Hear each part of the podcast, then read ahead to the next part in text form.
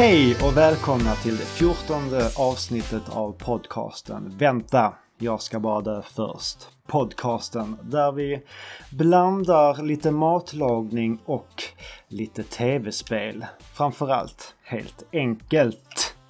Och eh, vi är lokföraren som efter femtioelva korta stopp i diverse småhålor äntligen får en och en halv timmes stopp i metropolen Eslöv. Där vi kan ta en välbehövlig lång lunch och slänga upp switchen på instrumentbrädan och spela lite Hollow Knight. Vi är lastbilschaufförerna som efter tretton timmars non-stop-körning från Sundsvall till Trelleborg kan slänga upp benen på styret och koppla av med ett par timmars sömn och ännu fler timmars med Animal Crossing på färjan till Travemünde. Och vi är picknickfamiljen som efter idogt slit i köket samlat upp sina fem barn och deras fyra kompisar, två hundar, tolv katter och tre undulater äntligen får en lugn eftermiddag i parken. Innan stressen och paniken för middagen som ska göras under kvällen infinner sig. Vi är jag, Manne, myten, legenden och min fantastiska dynamiska duokompanjon Pajlen, pojken, fadern. Ja. Ja, som vanligt man. Lika kul att höra varenda gång. Det är ja. alltid, alltid, alltid roligt att höra vad du hittar på. Ja. Hur är det med dig? Det är, det är under omständigheterna bra. Mm. Uh, måste jag säga. Det är... Om vi ska gå in på lite, vad ska man säga, vi, jag, jag och eh, så här tänkte att jag skulle göra en liten rolig eh, Instagram-post i söndags. Mm. Och då tänkte vi att ja, men vi tar med oss lite käk som vi lagar hemma, vi, så kan vi skriva någonting om det och så tar vi ut det och sätter oss i någon litet, eh, en liten park nedanför lägenheten. Och sen tar vi även med oss tre D S:en. Mm. Så kan vi sitta där och picknicka och spela lite Zelda ja. på kvällen. Det låter underbart. Så, så det är väl liksom så här, ja, men det är ju kanongrejer för mig. Båda de grejerna är liksom ett picknick moment. De här två sakerna som vi pratar om i podden. Mm. Men när vi skulle ta hissen ner så är det någon som har satt upp en lapp i hissen. Där det står att det har varit inbrott i förrådet. Kolla så ingenting har blivit från, taget från ert förråd. Åh, jag vet. Nej. Så vi åker ner till förrådet och sen öppnar upp dörrarna och så ser vi att ja, men typ alla förrådsdörrar är uppslitna.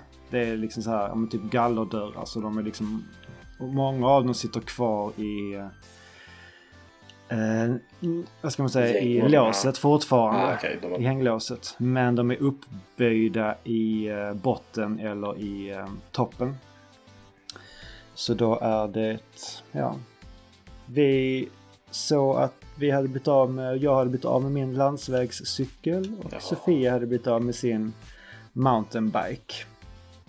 Det var liksom det första initiala vi såg och eh, de hade stått i samma förråd som barnvagnen, för vi har inte tagit upp den än. Okay. Som tur var så var ju barnvagnen var fortfarande kvar. Ja, tur. Ja. Var, det var liksom så här, när jag, det var liksom min största rädsla nästan. Fan, hoppas inte de har tagit barnvagnen. Det hade varit, ja just när det, men det är bara ett par veckor kvar ska man liksom hitta en ny. Och... Ja, nej, det är inte roligt. Ja, ja men de här, de... jävla asen hade ju varit och rotat i barnvagnen så det var liksom matt, alltså så här fickorna var liksom upp öppnade och madrasser och sånt var liksom utslitet. Men, och... ja, det kändes inte kul alls. Och sen upptäckte vi att eh, all min skidutrustning med eh, snowboard boots, eh, hjälm, goggles, Uh, sån här lavin uh, transceiver mm. och uh, allt sånt som jag hade, mycket av det hade jag köpt nytt nu senaste säsongen eller fått i julklapp. Ja, så illa också. Ja.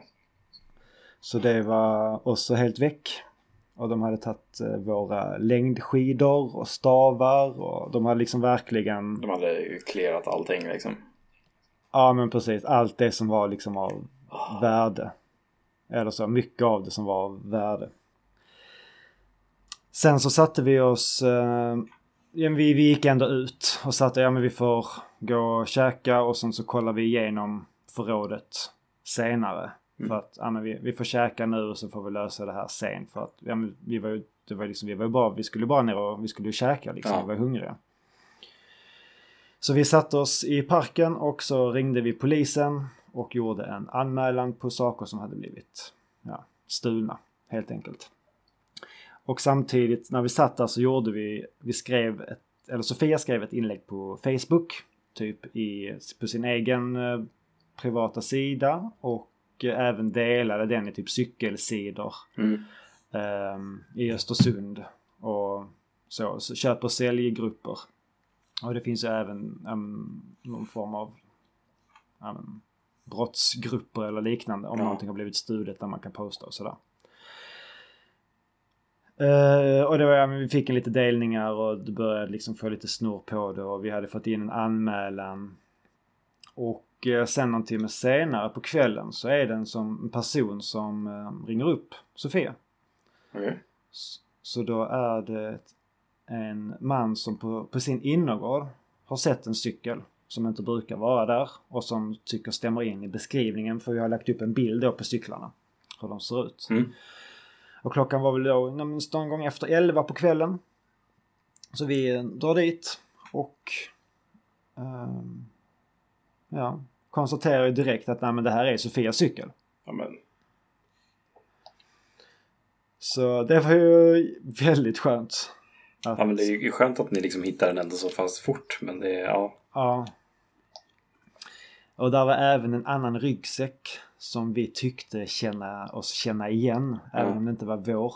Så det, men det är någon kompis i lägenhetens. Ah. Så vi...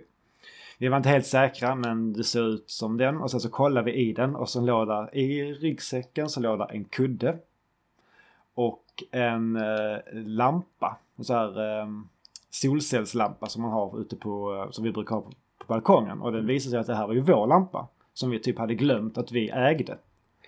Aha. Så den jävla skitlampan hade de liksom tryckt ner i ryggsäcken och eh, stuckit iväg med. Ja. Och vi fick, sen ringde vi polisen igen och sa att vi har hittat den här cykeln för vi lov att ta den. För vi vet ju att ja, men man får inte bara sno tillbaka grejer hur som helst. Nej, precis. Men i och med att det var inom tjugofyra timmar från brottet så är det okej. Okay. Ah, just det. Ja, det visste jag inte faktiskt. Så det finns väl någon form av klausul där att nej, men om du hittade, om du, någonting du har försvunnit men så hittade du utanför lägenheten eller någonting sånt där så mm. då behöver du då inte gå med till polisen. Ja, men precis. Och så har de väl satt tidsgränsen på ett dygn. Eller någonting bara för att ha någon form av gräns. Mm. Så vi åkte till polisen då vid halv... Vad var klockan då? Jag menar någon gång jag menar, strax efter tolv mm. innan vi kom dit. Och bara så här att vi vill göra rätt för oss. Och sen vill vi även lämna in den andra ryggsäcken. För vi var inte helt säkra på vems. Även om vi kände igen den så var vi inte säkra på att det var vår kompis. Nej. Och, de, och de hade redan gått och lagt sig. Uh, och sen uh, senare när vi kom hem från kvällen så ringde polisen oss. Och så hade de hittat. Så frågade de det. Ja, var, det var det någon skidgrejer och sånt som var borta? Ja, det var snowboard boots och det var det här och det här. Ja, men då har vi hittat även den ryggsäcken. Den har kommit in till oss. Men fan, alltså vilket flyt ni har ändå. Ja, ja men verkligen. Så hela som dagen efter så gick vi ner till förrådet och så här bara kolla igenom igen. Är det någonting mer som är borta? Och då upptäckte vi, okej, okay, våra längdskidor är också borta så mm. måste vi också göra en anmälan på. Och åkte in till polisstationen och då hade de fått in massa grejer. Men i och med att det hade gått längre än tjugofyra timmar nu så var vi först tvungna att anmäla allting som de hade Just fått det. in.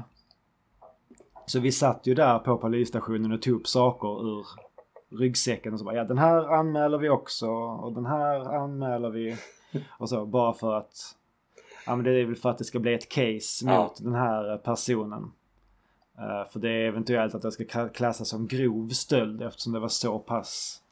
Vi, så vi, vi, ja, men vi estimerade väl ändå att det var grejer för ungefär fyrtio till femtio tusen i nypris eller någonting sånt som hade försvunnit från förrådet. Ja. Men um, nu verkar det som att allting i princip är återfunnet utom min landsvägscykel och våra längdskidor. Okej. Okay. Men eh, vi ska åka in till polisen imorgon och se vad de har fått in. Det, det låter som att du har haft en vecka, man. Ja, han, det, ja, jag skrev till chefen i söndag så sa det att äh, hejsan, vi har haft inbrott. Uh, jag kanske inte dyker upp imorgon för att vi ska liksom lösa, ja, men, kolla igenom förrådet och just ja. Det här att bara... Jag menar, hade, i vanliga fall hade säkert Sofia kunnat göra det själv. Jo, men... Men i och med att hon är väldigt, väldigt gravid just nu. Mm. Så ska hon ju inte lyfta och göra massa sådana grejer i onödan. Nej, precis. Så då... Ja, men då... Så det var ju... Och just att flytta grejerna från det, för det, alla grejerna som var kvar.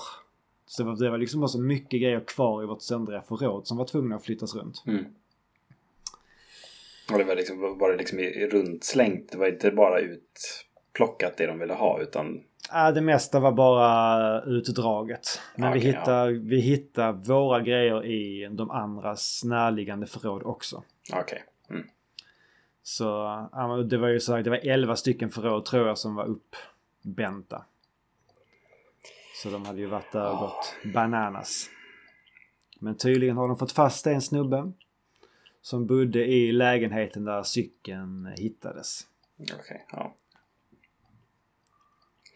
Ja, man, låt andra folks saker vara, för fan. Det... Ja, och det, det finns en speciell plats i helvetet för folk som snor någon annans cykel. uh, ja, nej, det, det vet jag, vi har jättemycket problem sånt på våran gård här. Alltså, så fort man ställer en cykel... liksom utomhus, liksom ute på våran gård, då, då tar det någon vecka sen när den är borta liksom.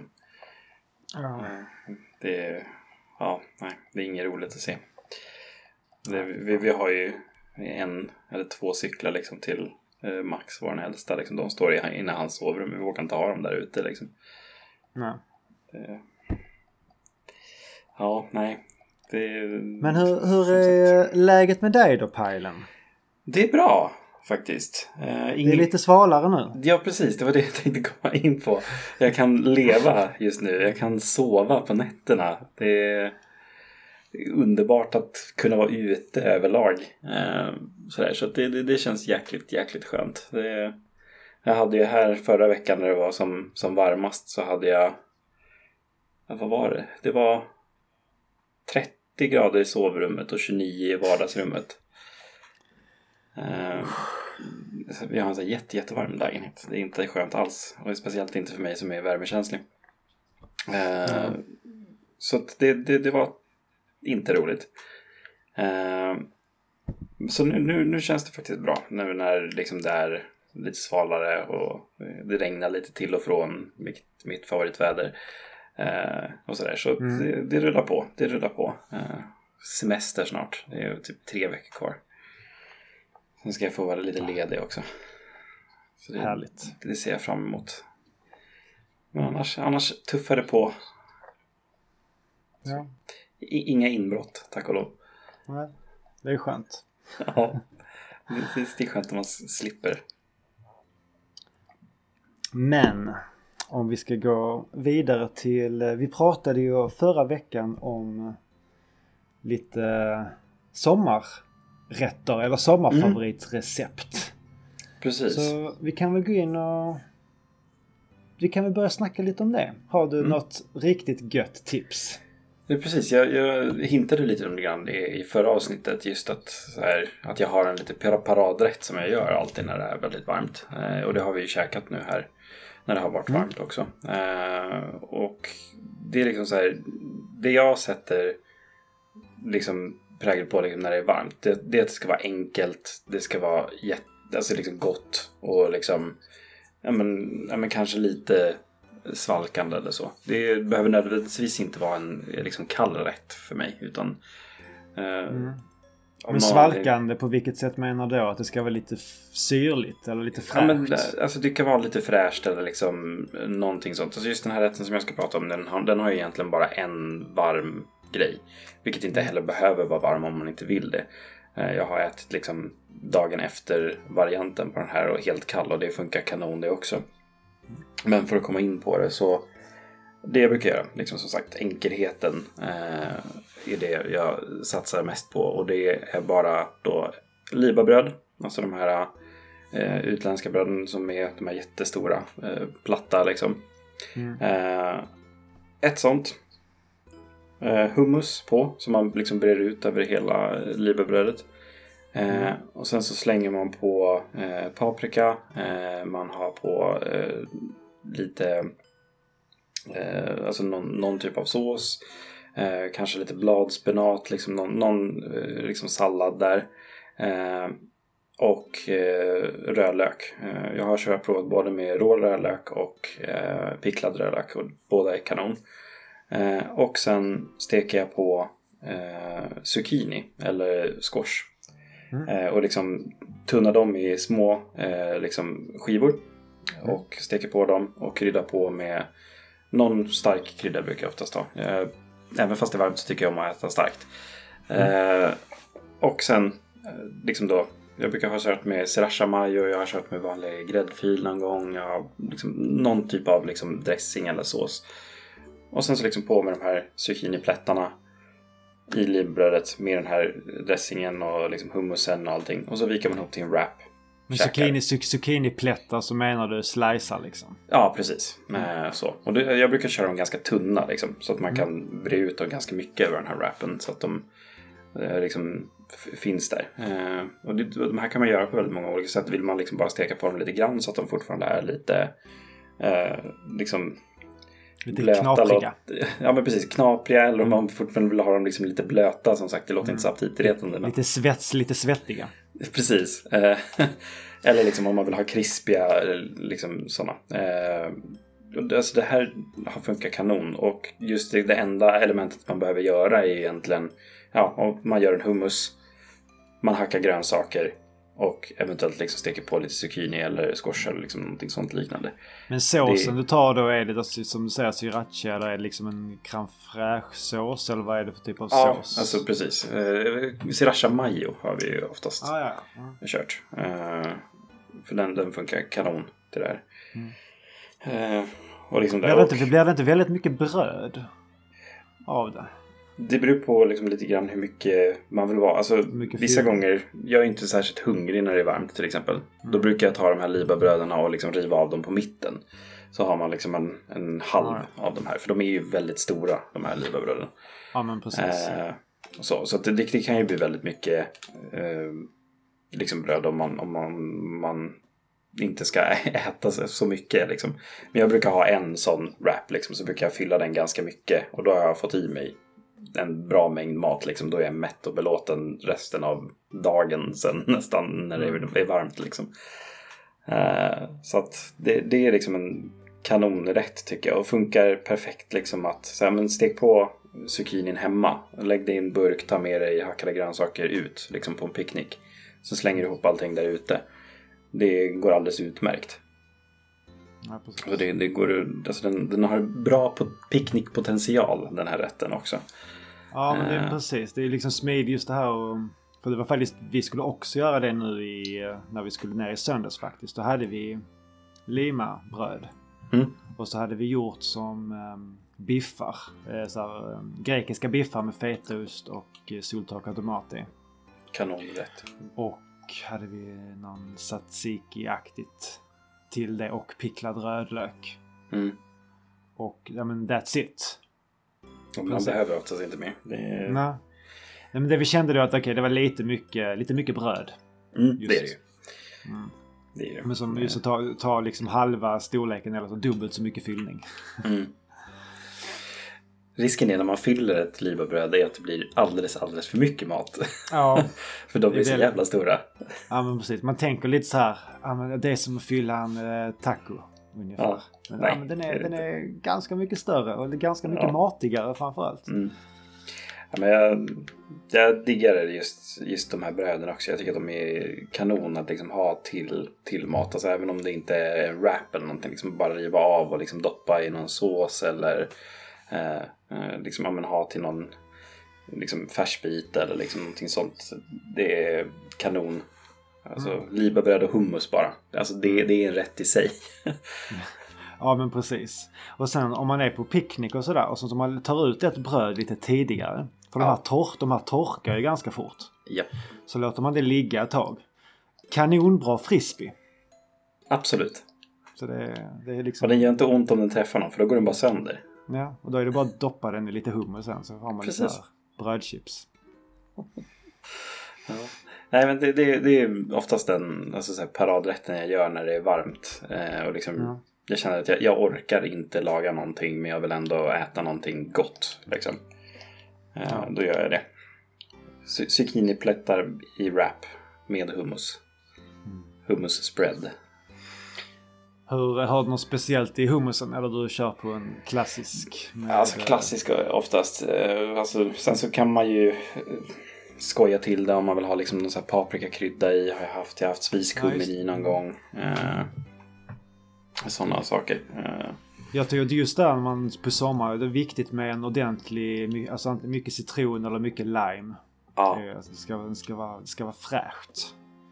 Japp. Det är, det är alltid en, en winner när det är varmt. Mm. Så ja, nej men det... Jag har ätit den lite för många gånger. Jag vet, den här sommaren när det var, vad är det? Två år sedan, tjugo arton. Ja, när det var så här tretton, trettio grader i tre månader. Mm. Då, då var det mycket libabröd med zucchini, kan jag säga. Jag Man förstår. orkade inte någonting annat. Gör upp liksom fem liter hummus i, har i kylskåpet och liksom bara så här äter. Yep, yep. Allt till allt. Been there, done that, got a t-shirt. Ja. Du då, Manne, vad, vad har du för paradrätt på sommaren? Det här är ju inte riktigt en paradrätt så, men vi, vi gjorde det nu i veckan eller för två veckor sedan och bara sa, det här var ett riktigt nice, fräscht eh, recept på en eh, halloumi och melonsallad. Mm. Med en härligt fräsch, syrlig eh, dressing till. Mm. Och det fick ett, ett recept jag fick skicka till mig av min kära mor. Som jag, vi, eller ja, det var egentligen Sofia som lagade till det här, för jag satt med annat. Men den var riktigt, riktigt smarrig. Så det man gör, om man börjar med dressingen, så ska det vara, vi hade lite sambal oelek och honung. Blandat med en, vi tog ut um, fruktköttet ur en hel citron och en halv lime. Mm. Och så blandar, alltså man sen stavmixar vi det med rapsolja, eh, salt och peppar. Och det var typ det, var typ det som var dressingen. Mm. Det, det funkar kanon. Ja. Och sen själva salladen så... Uh, ungefär ett, ett block uh, halloumi, uh, ett, men så hundra gram vattenmelon och hundra gram honungsmelon som man hackar upp fint. Och sen tar vi um, ett par hekto um, damerbönor eller sojabönor som man blandar i. Uh, och sen har vi uh, oliver. Ungefär hundra gram. Och nu har vi, vi har hittat riktigt de bästa oliverna i staden här. Det är ICA, ICAs ekologiska, tror jag det var, oliver. Som är med kärnor. De är riktigt, riktigt bra. Så det har ju blivit nya favoriterna här hemma. Så nu måste vi handla på ICA. Prova. Vi handlar ju så himla ofta på Willys, men det här är ju liksom ICAs. ICAs ekologiska. Och de, ja, min, min närmsta är ICA Kvantum här, så det är... Ja, se om, du, om de har dem. Ja. Och sen även mer i uh, salladen så ska det vara mangoldskott egentligen. Men vi hade vanlig, alltså en mixsallad med mangoldblad i. Ja, det, det, det, det, det funkar ju. Ja. Och sen eh, bladpersilja och koriander och lite rapsolja. Så det, det som är det stora är liksom, ja men det är vattenmelon, lite honungsmelon, halloumiosten mm. och lite, lite bönor och eh, själva salladen då. Och det kan man ju välja själv vilken typ av sallad, om man vill ha en spenat eller mangold eller ja, blandsallad eller rucola eller vad man nu, om man nu vill ha lite kryddigare. Det låter som en väldigt rolig take på alltså så här, en, en klassisk så här, vattenmelon fetaostsallad liksom. det, det har ju typ mm. alla käkat någon gång. Men det här lät ju mycket mer spännande liksom, just med bönorna och eh, liksom ja, men också dressingen som ni gjorde alltså, det lät mm. riktigt nice faktiskt. Ja men det var jättesuperfräsch verkligen. Ja. Riktigt, riktigt god. Ja, det måste och, jag faktiskt prova. Det är så, just det viktiga nu när man med halloumin. Det är det att mm. man ska ju, den ska man ju inte skiva upp innan. Nej. Det är viktigt att den ska stekas hel. På bägge sidor. Och sen okay. så ska man... Man steker det på bägge sidorna. Och sen så du vet den här skåran som är mitt i halloumin. Yes. När, den, när man har stekt den på bägge sidorna så blir den mjuk inuti. Då kan man vika upp den. Mm. Så då kan man steka insidan också. Man liksom bara tar, tar, öppnar upp halloumin. Och så steker man den på insidan. Mm. Så det blir liksom, man, ja, man vecklar ut den så att säga. Ja. Och sen när den har blivit riktigt ja, men, gyllen, brun och mjuk. Då ska man skära upp den och ha ner den i salladen i slutet. Och det som är just om man, det kan vara jävligt gött i och för sig om man har liksom små bitar halloumi och man får det här eh, krispiga. Att det blir mm. lite som eh, bacon här, nästan. Mm. Där baconfras kan man här och får man ändå det här, det blir hårt på så här krispigt på utsidan men det, det blir ju så mjukt på insidan utan att det får den här gummi eh, känslan utan det blir liksom lite mer ja, men lite mjukare. Inte lika mycket som att det är ett cykeldäck liksom. Det är en perfekt balans mellan krispigt och mjukt någonstans där. Ja men precis, man slipper mm. det här gni- gnis- gnisslet mellan tänderna som gärna blir om man skivar upp halloumin innan och sen steker den. Yes. För då blir det snabbt, alltså, det blir snabbt färdigt. Alltså det tar ett tag som bara pang sen är den färdig för att då, när, mm. när vätskan är ut så bara går det jättefort. Yes. Och sen så blir det liksom så här, det är liksom inget av det här mjuka kvar i mitten utan allting blir gärna lite så här gummiaktigt. Ja. Som du sa, det är ju perfekt för att beskriva en, en tråkig halloumi, det är cykeldäcket. Precis. Jag tror det var min far, jag tror när han käkade halloumi första gången, jag vet inte, det var väl en tio år sedan eller någonting sånt där. Och alla var helt frälsta av det, men sen nästa gång vi skulle käka det så hade han med sig något eget. Ja.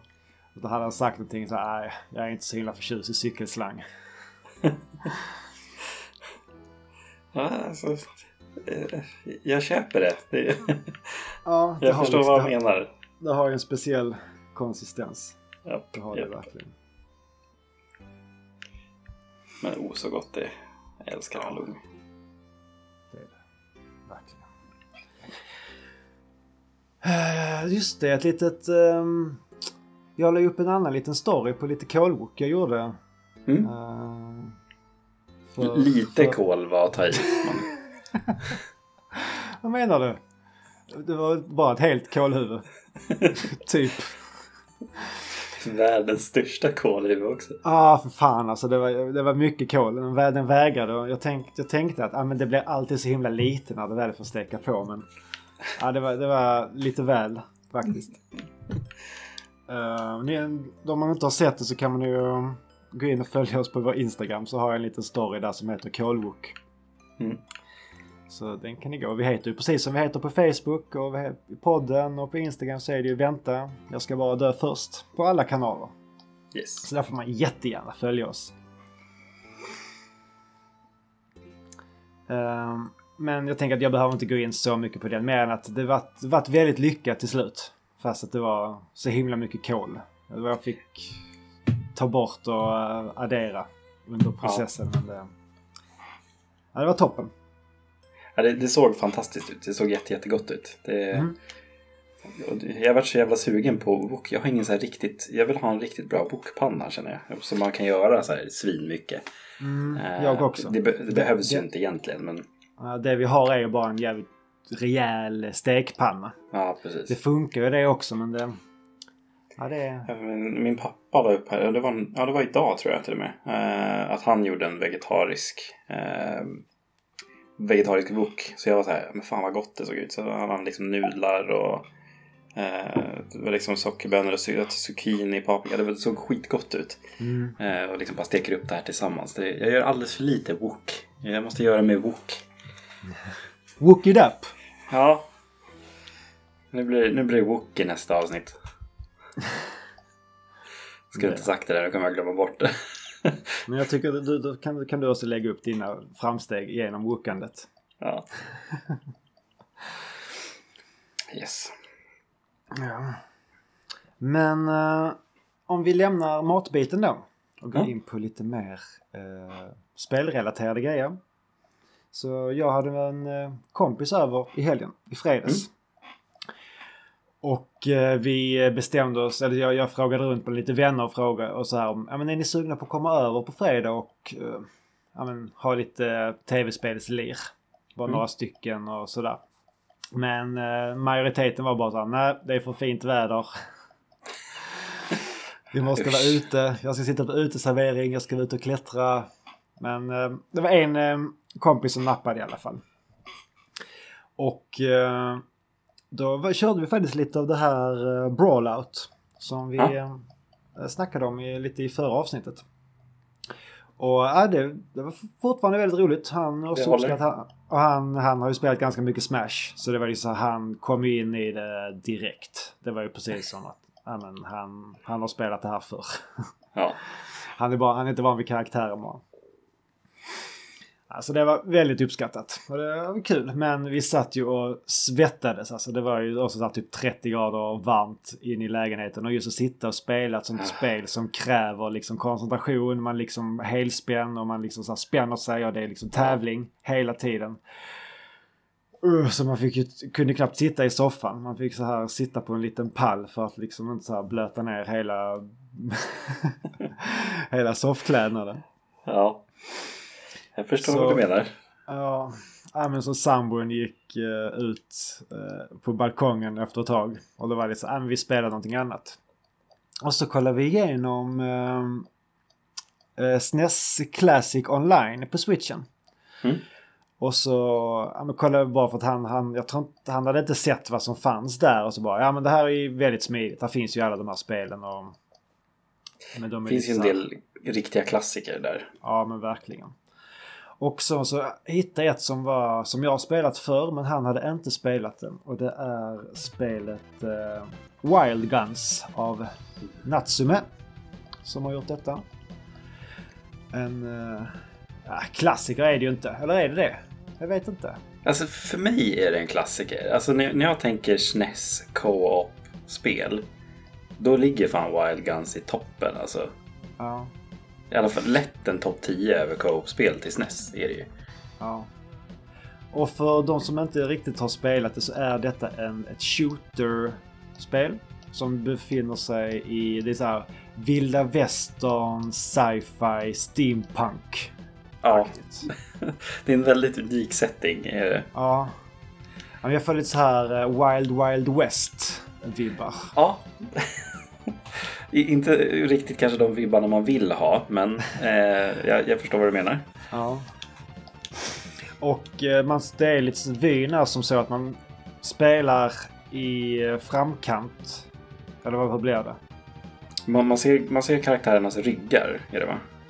Ja, men precis. Man ser, och de riktar sina vapen mot bakgrunden. Och ja, i precis. Bakgrunden poppar det upp fiender, dels från avstånd men sen så kan det även komma in fiender nära en som man får använda sig i en nära attack och man har väl i preliminär man har väl tre attacker har man man har ja.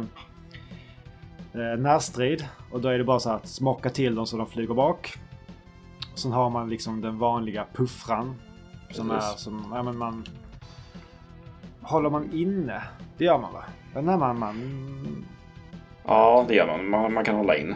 Ja, men precis. Man håller inne i knappen.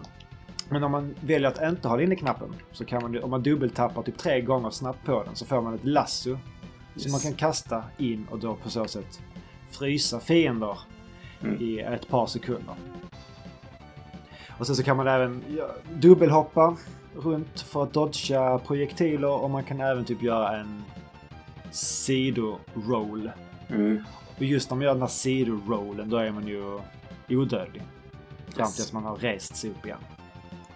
Och det är ju någonting är väl, man måste lära sig. Det är väl just det här som är det just det unika med Wild Gun som jag inte har sett i så många andra spel. Att man har den här...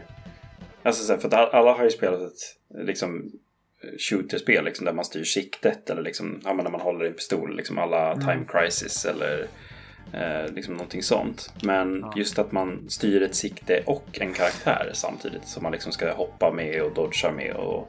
sådana saker. Det är, det är ju väldigt unikt för Wild Guns. Mm. För det är så att man, man kan bara röra sig i sidled. Precis. Om man inte skjuter. Precis. Då kan man liksom gå från sida till sida. Men om man håller inne skjutknappen så går det att dodga. Mm. Så det är, det är en väldigt... Jag tycker det funkar fruktansvärt bra, den mekaniken faktiskt. Ja, och det är, alltså, det är, ett, det är ett hetsigt jäkla spel. Men alltså, det är ja. hetsigt på ett bra sätt. Mm. Det, ja, det, jag har många, många goda minnen av Wild Guns. Det har jag spelat många gånger med mina bröder. Mm. Och det är väldigt kort. Det är, det är, liksom, det är mm. en introbana som man får direkt när man startar. Och de karaktärerna man kan spela som, det är Annie och Clint. Mm. Annie är väl en liten... Någon, en kvinna i, med någon så här... Det är en så här, vad ska man säga, en western fina frökenklänning som har lite ja. så här utgående kjoltyg. Mm. Så går, går den ut lite så här och har sin puffra i högsta hugg. Och så muskelberget Klint. Ja, det överdrivna muskelberget. Ja, men det är liksom så här Arnold Schwarzenegger på steroider. Japp. Yep. Typ så. Och det, plotten är ju typ, ja men de ska hämnas i sin familj. Mm. Och det är så här. Man spelar inte Wild Guns för storyn. Ja, verkligen inte. Men det är, lite, det är en, så här, en introbana som ändå är... Man lär sig dynamiken av de olika... Hur det funkar. Och sen så är det mm. fyra banor man kan välja mellan. Och sen så är det en slutbana.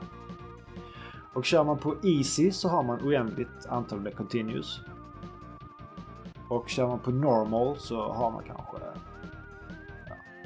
fem, sex eller någonting sånt där. Vi, vi, mm. körde, vi körde det på Easy för att ja, men, vi skulle, jag skulle, från början var det bara tänkt att jag skulle visa honom spelet lite.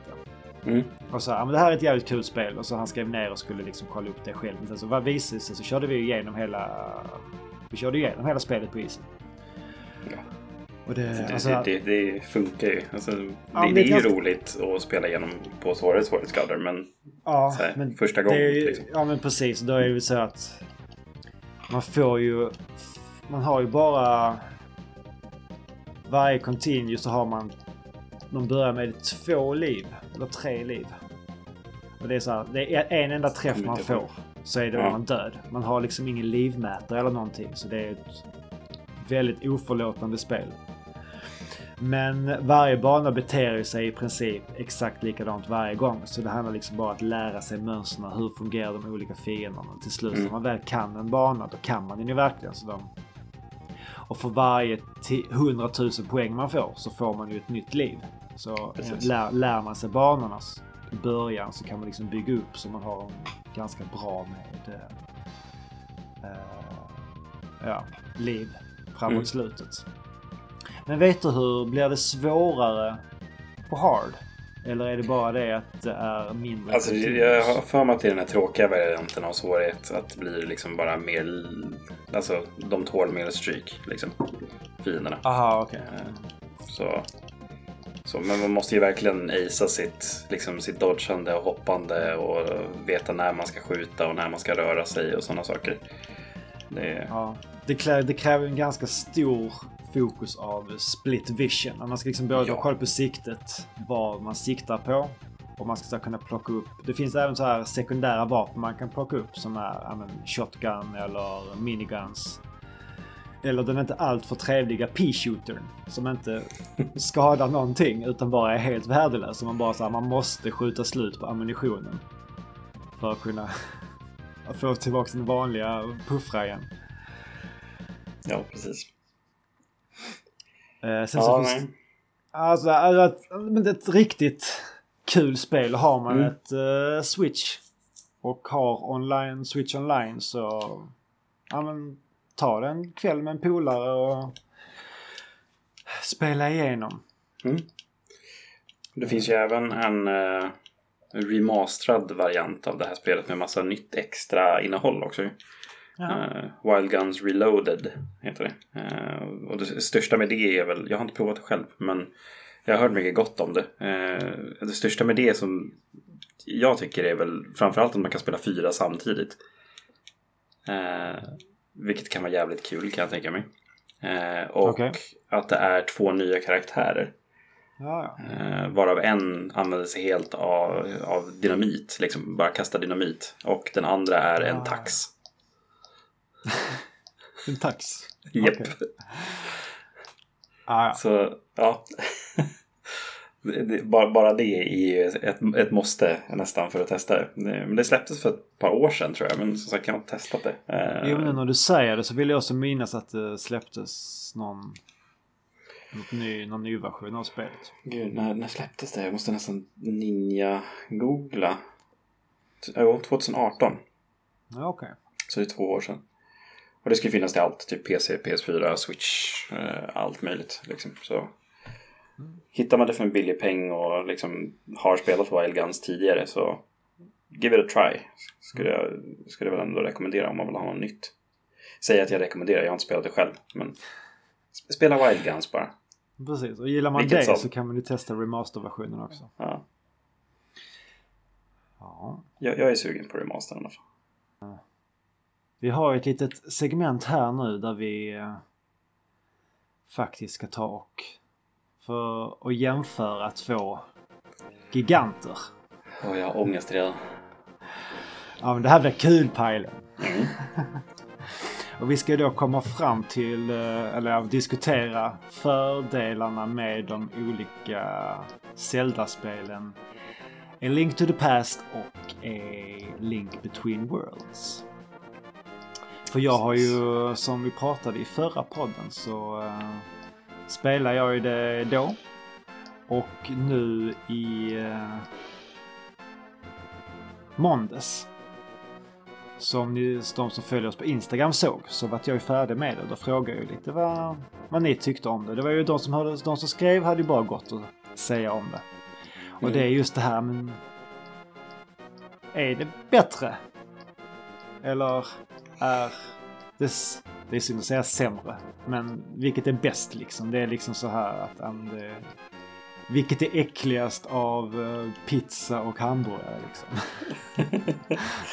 liksom. man, man, ska inte, man ska inte toucha på de där två. Man, man ska inte säga någonting, men nu sitter vi här. Ja, precis, för det, det ja. Men uh, vi tänkte gå in och vi har fem olika punkter som vi ska mm. gå igenom. Och det är storyn i de olika spelen. Det är gameplay. Det är grafik. Det är musik. Och det är U S P:en. Tänkte, tänkte jag att vi mm. skulle snacka om. Hur, hur, hur känner mm. du inför det? Det låter bra och... och... banta ner i kategorier också. Då kan man diskutera mm. båda liksom. Precis, för att vi har ju vi har ju spelat Zelda A Link to the Past uh, en del. Ett par gånger. Det har vi gjort.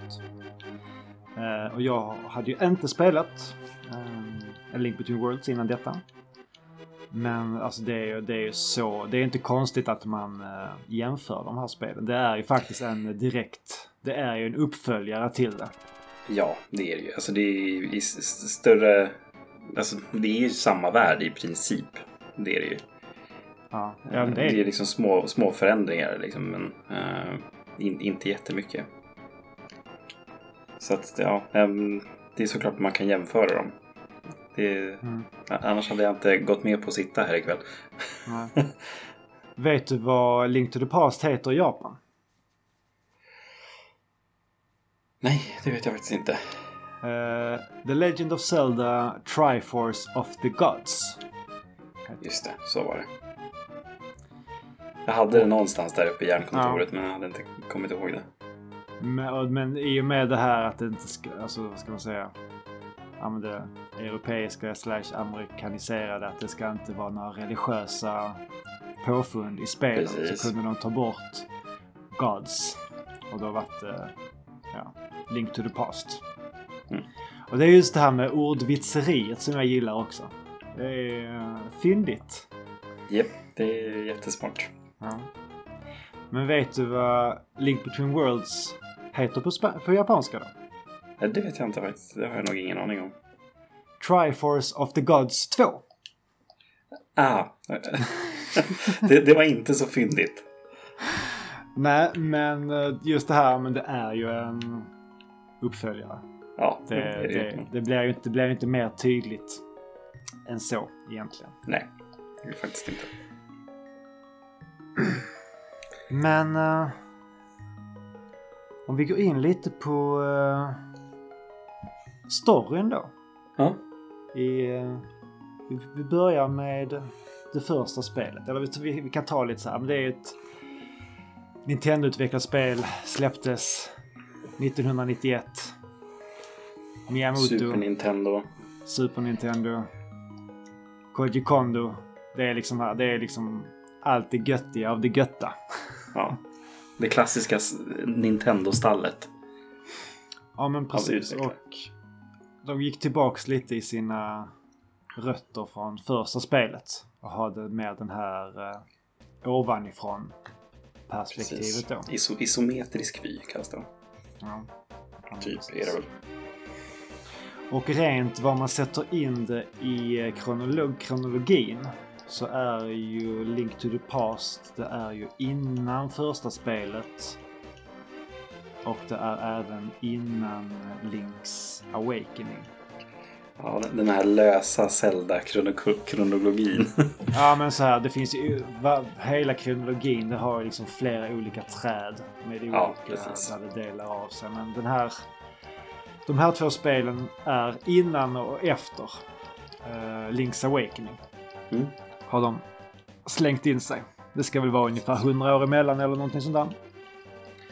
Men storyn i uh, Link to the Past, det börjar ju med att uh, Link vaknar upp.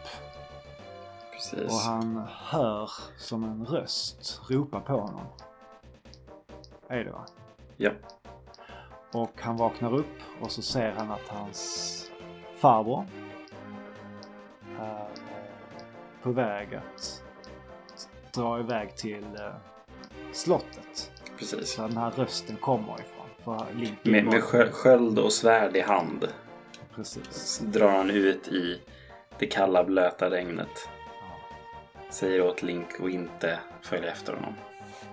Precis. Men det struntar ju vi i. Ja, såklart. Så vi beger oss ut utan varken svärd eller sköld och försöker hitta det här. Brum, brum, Följ... brum, brum, brum. Jag bara hör musiken när man går ut. Ja, precis, man, man känner regnet, ja, piska mot i ansiktet. Hans rosa blöta hår, ja, lägger sig ner mot pannan på honom. Och vi kommer ju fram till slottet, men vi kommer inte in, va? Det är ju vakter i vägen. Så vi, äh, vi, vi smyger runt och sen så hittar vi ett litet buskage där. Ja, men här ser ut att vara någon liten hemlig gång här. Så vi, vi hoppar ner i det här lilla hålet under en, en liten buske. Sälja logiken, vi hoppar ner i hålet. Precis. What could possibly go wrong? Precis. Och där nere i katakomberna till slottet så hittar vi vår farbror. Mm. Och han har blivit skadad. Och han säger till oss att här, ta mitt svärd, ta min sköld. Nu är det upp till dig att rädda den här prinsessan. Mm. Och vi, ja, Vi eh, tar ju oss in och vi hittar ju Zelda nere i. Vi tar ut henne genom en hemlig gång ut till ett, eh, en kyrka. Är det va? Som ligger precis, det är... lite, lite utanför. Precis. Vi drar igenom kloakerna till slottet för att komma till. Så där eh, får vi då reda på att kungens rådgivare Agahnim har förrått kungen. Yes. Och han ska väl väcka den här Ganon till liv. Mm. Och för att vi ska komma in i slottet och komma åt honom så måste, för att bryta det här seglet så måste vi eh, hitta de här tre medaljongerna. Och med dem är det medaljongerna komma åt The Master Sword. The Sword of Evil's Bane. Och då, ja då, då börjar ju äventyret här. Och hur, precis. Det här är ju ett, det är ju det är en bra start. Alltså. Det är risigt när vi pratar ja. om det här. Ja, det är fint. Och sen ja. är det ju storyn att man hittar ju, som är det någon som är spoilerkänslig här så, ja, det, vi kommer ju prata fritt om allting och menar, har man, har man missat Zelda så stäng av nu och gå och spela, så är det. Absolut. Um, så det man ska göra nu är ju att hitta de här tre medaljongerna. Man får tag i mastersvärdet och ta sig in till den här Agahnim. Och mm, man kan bryta förseglingen som förhindrar en att gå in till eh, slottet där. Precis. De, det är därför man måste ha mastersvärdet. Mm. Mastersvärdet. Som det heter på, som det heter på svenska. Ja, precis. Svengelskan. Mästarsvärdet. Ja. Uh, ja, och sen uh, när man då har uh, mött Agahnim så slänger han ju in oss i uh, den mörka världen. Eller Dark World. Mm. Heter det. Mm. Yes. Och eh, där är det ju som att man är i den här... Man är ju samma fina Hyrule, men det är liksom förfallet. Här är det liksom yep. Ganons krafter som styr och ställer. Där. Och för att eh, bemöta Ganon och befria Zelda då, så måste vi hitta de här sju visa, vad är det, jungfruarna, eller prinsessorna, mm. som är förseglade i sju olika dungeons. Och ja, det är bara, det är bara att börja leta. Ja, precis. Det var här den klassiska Zelda-mallen sattes. Ja, ja men precis. Det är liksom, det är, det är ett för, det är ett förspel, sen öppnar det upp sig. Och det liksom så här vänder upp och ner på hela, hela köret. Mm. Och det här, det som kommer in här senare, fast det kan, det, det kan vi ta lite senare. Nu är det storyn som är fokus här. Mm. Uh, och ja, sen... Ja, det som ja, man går runt och tar sig an de här hålorna. Eller de här... Precis, besegra bossarna, ta sig igenom templerna, växer sig starkare under tiden, får nya föremål, hela den biten. Det är, det är en gång klassiska Zelda-upplägget. Ja, man bara känner sig mäktigare och mäktigare. Och till slut så kan man ju då, när man har hittat alla de här sju eh, vise jungfruarna, så har man då, det är väl då man får, får man tillgång till Triforcen då. Eller man får Triforce of Courage. Pass. Ja. Det kommer inte ihåg. Ja, men... Äh, ja. Och äh, ja, men det är liksom det som är själva storyn. Att hitta, ja. hitta de här och sen återta sig till äh, äh, Agahnim. Och göra honom. Och sen så kommer då Ganon upp ur Agahnim, Aghanims kropp. Så är det face-off för sista gången någonsin. i serien. Precis. Ganon är död, han kommer aldrig tillbaks. Woohoo! Eller, nej. Ja, nej. Men det är, alltså, än en gång, klassisk Zelda-story. Alltså, det är väl aldrig en superintressant story i Zelda-spelen. Nej, men alltså, den är, alltså, jag tycker den är just det här. Den är ju väldigt... Man känner ju med karaktärerna på något sätt ändå. Även om det är så här, ja, ja, det är samma sak igen. Ge mig, ge mig, ge mig gameplayet. Det är det, jag, det är det jag är här för. Precis, här är världen framförallt i det, tycker jag. Alltså, som är talande och liksom de karaktärerna som är runt världen. Kanske inte just eh, ja, men så här Zelda och Link och Ganon är väl det minst intressanta kanske. Men sådana saker som, som befinner sig runt i världen, liksom som... som berättar om världen på ett sätt. Alltså, mm. än en gång, som man sa förut, så är man spoilerkänslig. Men alltså så här, flöjtpojken i Link to the Past till exempel. Alltså, det är en sån jäkla bra beskriven berättelse som egentligen inte berättas någonting om. Utan man pusslar ihop den själv. Och sånt älskar jag, liksom, när det blir så här världsberättande på det sättet. Det är det liksom som säljer sådana ja, det... liksom, tillfällen i Link to the Past för mig. Det är just de här små historierna runt omkring. Mm. Och sen så är det just det här, ja, för att man har spelat det så många gånger så man vet ju var de här karaktärerna befinner sig och mm. hur, vad de... Det är lite, det är lite så deras bekymmer i vardagen. Jo, precis. Sen så är det så när man... Alla de här... Det finns väl inte jättemånga karaktärer i mörkervärlden, va? För där Nej. är ju de flesta är ju djur, eller vad man säger, i den världen. Precis. Så det är liksom så att hitta och utforska allting i ljusvärlden. Mm. Se hur det kopplas ihop och sådana saker. Det, ja, det är... briljant storyberättande utan att berätta någonting. Ja.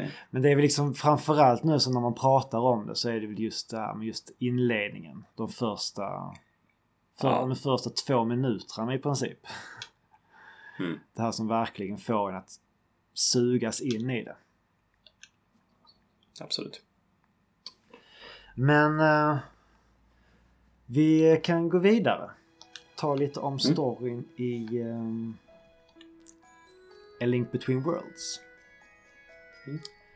Den är ju lite mer utflashad, skulle jag säga. Ja, men den börjar ju väldigt enkelt. Ja. Det börjar liksom så här.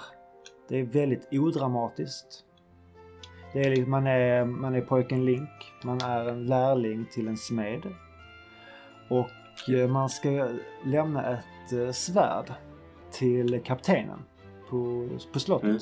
För det är för, för ja, slottsvaktskaptenen är det, va? Eller vad är det? Ja, men precis. Det är liksom slotts, slottsvakt. Nej, men det är kaptenen liksom på, av, ja. av riddarna. Och eh, när man är på väg dit så träffar man, träffar man på en figur som heter Yuga. Mm. Uh... Han ser trevlig. Nej. Ja, han är inte riktigt. Och så fort man det vill säga, nästan så fort man springer in i honom så ser man hur han eh, förvandlar en av de här vise personerna in till en tavla. Ja. Och sen, sen så får man stryk av honom. Och man blir liksom utslagen. För man har ju ingenting att komma med. Precis. Men man får ju köra sin första inom citationstecken boss-strid här. Är det inte så? Eller har man fått ett svärdens. Just det, man har ju svärdet eftersom man ska läm- lämna det. Ja. Men man, ja, man åker ju på däng där. Men så är det en handels, handelsman som heter Ravio mm. som eh, hittar Link. Och eh, tar hand om honom mm. och så får man ett halsband. Eller ett armband får man av honom. I utbyte mot att då var han för att stanna. Yes. I ens hem. Ja. Han, han flyttar han blev, in. Han, precis, han har inte så mycket att säga till om det här. Alltså jag, jag, jag stannar här. Nej. Eh, sen så går man till går in, går in i slottet och pratar med Zelda och berättar vad som har hänt. Och då får man den här medaljen, eller pendant, medaljen av mod. Och så får mm. man instruktioner då att hitta medaljen av kraft och visdom för att sen hitta det här yes. mästarsvärdet. Och det är väl lite så här, men inte lika det här dramatiska, fängslande. Det är lite så här, nej. Ah ja, men fixa det här. Det är liksom, man, det känner, man har inte riktigt den här, man fattar, okej, okay, Yuga är en, det är en dumming som gör folk till tavlor. Men man får mm. inte riktigt den här indragna storyn i det. Man, just att Link, han bara är liksom en liten, han är bara en smedslärling. Det, kän, det känns också precis. Lite så här. Okej, okay, det, det var första gången. Varför är inte jag the chosen ja. one? Ja. Jag, jag gillar ändå den taken på det. Liksom lite mer down to earth-början, ja. Måste jag ändå säga. Uh, så även, även om man inte man, man är inte van vid det. Och det var det som... Ja, men liksom det, det tar en med lite... Ja, men det, det tar en lite på sängen. Man är van vid att... Så här, ja men... Du är utvald nu, du ska göra det här. Eller... Ja. Det är i, i din födelsedag, så du ska hitta svärdet och skölden och sen ska du prata med ja. Decker Tree. Liksom, man, har alltid någon, man börjar alltid med någon sense of urgency liksom, i många Zelda-spel. Och visst är ju det här på ett annat sätt också, men det är så här, ja, du ska leverera ett svärd, du hittar en dumming, nu flyttar någon hem till dig, eh, hjälp alla. Ja, precis. Ja. Och det som, sen så stöter man in i Yuga senare igen. Och då blir det ytterligare en fight. Yes. Och det som händer då är att då förvandlar ju Yuga Link till en tavla. Så då, då är ju det kokta fläsket stekt. Ja, ja. Nu, nu är det kört. Game over. Spelet slut. Men det som händer då är att det här armbandet man har fått från uh, Ravio, det är ju inte vilket armband som helst, utan det är ju ett, ja, ett magiskt armband. Såklart, som gör att man såklart. Eh, om man någon gång skulle bli en tavla så kan man gå runt i väggen. Ja. Jävla fiffigt. Ja, precis. Man kan röra sig. Det var inte alls en plot point. inte alls. Inte alls. Nej. Men... Eh, ja, så då uh, kan man ju då börja röra sig så, så, så fort man kommer fram till en vägg i princip, så kan man ju gå in i väggen och röra sig längs med den, och det öppnar ju upp till ett väldigt uh, alltså helt, helt nya, helt nytt pusseltänk. Lite, lite som ja, vi, det är, ja. Uh, fan, vi, vi, vi, vi tar det sen när vi går in på gameplay-mekanik ja. Och sådär. Men i alla fall, man kan uh, se ut som en tavla. Och eh, sen så får man då se Zelda också förvandlas till en tavla. Precis, han verkar ju gå och samla ihop eh, de här ja. eh, viktiga personerna från, eh, i världen då. Eh, som har, ja men de har ju någon koppling till de gamla ja, precis, liksom, de gamla vice, de gamla vice eh, ja, jungfruarna eller... Ja. Jungfruarna. Det känns så konstigt att säga jungfrur. Eh, liksom... Alltså just de maidens. Ja. Eh. Ja, ja, men, men precis. Det är ju det det betyder. eh, sådär, så, så, så han håller ju på att samla ihop de här till mm. ja, tavlor då egentligen. Men det man hittar här när man är precis upp till, alltså Zelda har blivit bortförd, Yuga har försvunnit, man, men så hittar man en spricka i väggen. Och så går man in i den sprickan. Mm. Och så bara blir det... Wow, wow, wow, wow. Så kommer man in, istället för att vara i Hyrule, så är man i Lorule. Vilket är som en spegelvärld mm. till Hyrule. Det är... Lite ja. Flashbacks här. Ja, men det är, jag, tyckte, jag visste inte att det var riktigt så här i det här spelet. Och jag tyckte att... Ja, men, fan, vilken Nej. snygg... Uh, detalj, jag har det här som en, just det här en spegelvärld. Lite mm. som i Link to the Past när man använder sig av en spegel.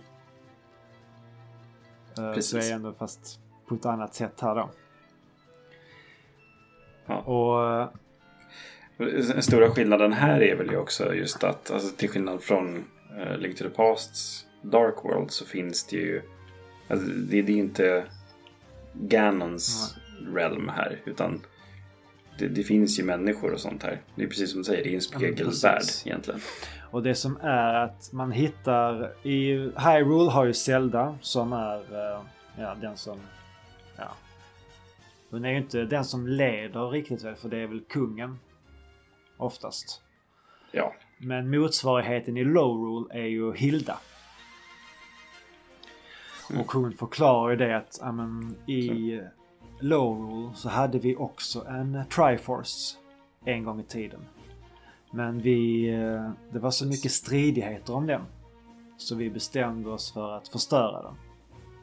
Och det som hände då, det var att hela världen höll på att kollapsa. Mm. Så det vi ska göra, hjälpa till här nu, det är för att för det så rädda att hitta till, vi ska hitta Yuga för att få tillbaka Zelda mm. och vi ska även försöka hjälpa Hilda då att få tillbaka sin, alltså att den världen blir återställd igen. Drivers, ja. Precis. Det här genast också, liksom precis som du sa, vi har en ganska sval början i det här spelet, men jag tycker genast att liksom det det pikar uppåt i liksom spänning och så här, när man urgency, man känner att man ska verkligen ska mm. åst- åstadkomma någonting. Det är lite uh, mer än, det är en lite mer slow burner. Det här um, ja. spelet när det kommer till uh, storyn. Yes. Men den här storyn bjuder ju på lite mer eh, twist and turns istället. Att det är lite så här, man vet inte riktigt, man vet inte riktigt yes, vart man är på väg i början. Och hur det artar sig i slutet. Att det är lite så här att ja, men den, det som man trodde var inte så. Och ja, lite så. Ja. Man vill inte säga någonting heller. Link to the Past känns okej okay att spoila något. Liksom, det här är så sju år gammalt. tjugotretton sju år gammalt. Ja. Herregud. Ja, då är det okej okay att spoila.